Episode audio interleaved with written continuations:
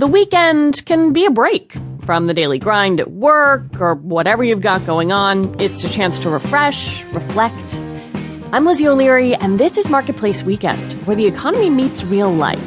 And this week on the show, we are reflecting as well, with a collection of several of our favorite stories and interviews from musicians who are upending the traditional model of money making in the music business to a director who's taking on sexism in Hollywood.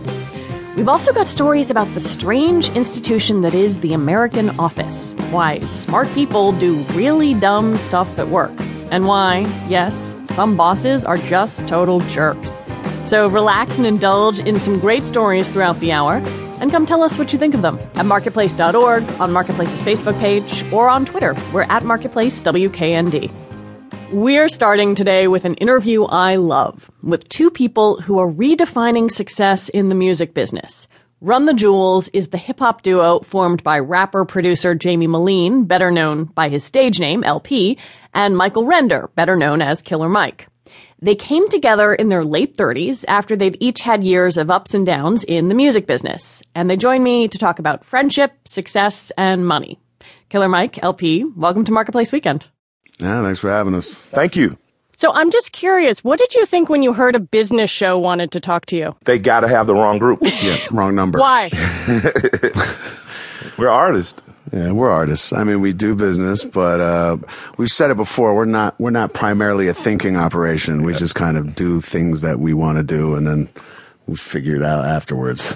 There's no grand master evil plan that we had set up that we knew we'd take over the world by giving an album for free.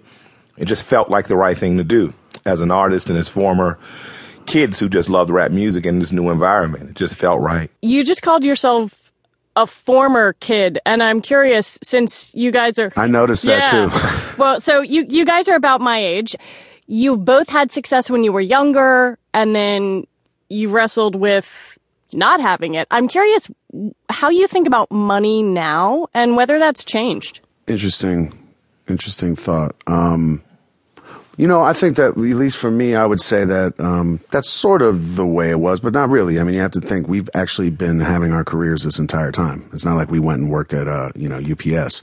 I think of money the same way that I that everyone thinks of money.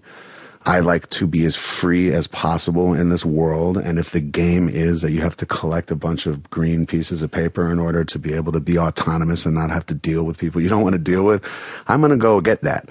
I love making money. Um, but I just think at this point, both Mike and I agree that we're not going to do it unless we feel right about it.